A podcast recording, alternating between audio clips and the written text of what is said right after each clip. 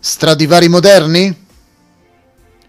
Per anni gli scienziati hanno cercato di svelare i segreti dietro gli stupendi suoni dei violini realizzati dai maestri cremonesi. Stradivari Guarneri, che vissero fra il XVII e il XVIII secolo.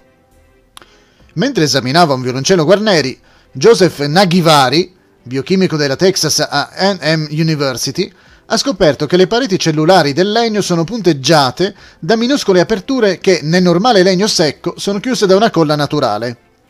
Naghivari ha affermato le camere aperte risuoneranno ovviamente in un modo diverso rispetto a quelle chiuse. Poi si è reso conto che il legno usato a Cremona era sceso dalle montagne al mare, dove si trovava in una baia salata dell'Adriatico.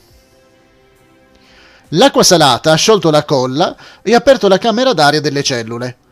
Usando il legno trattato con un processo simile nel suo laboratorio, Naghivari ha fatto realizzare quattro violini. Com'è andata? Lui, altri scienziati e alcuni musicisti sono convinti che questi violini siano simili agli strumenti cremonesi quanto a suono e volume.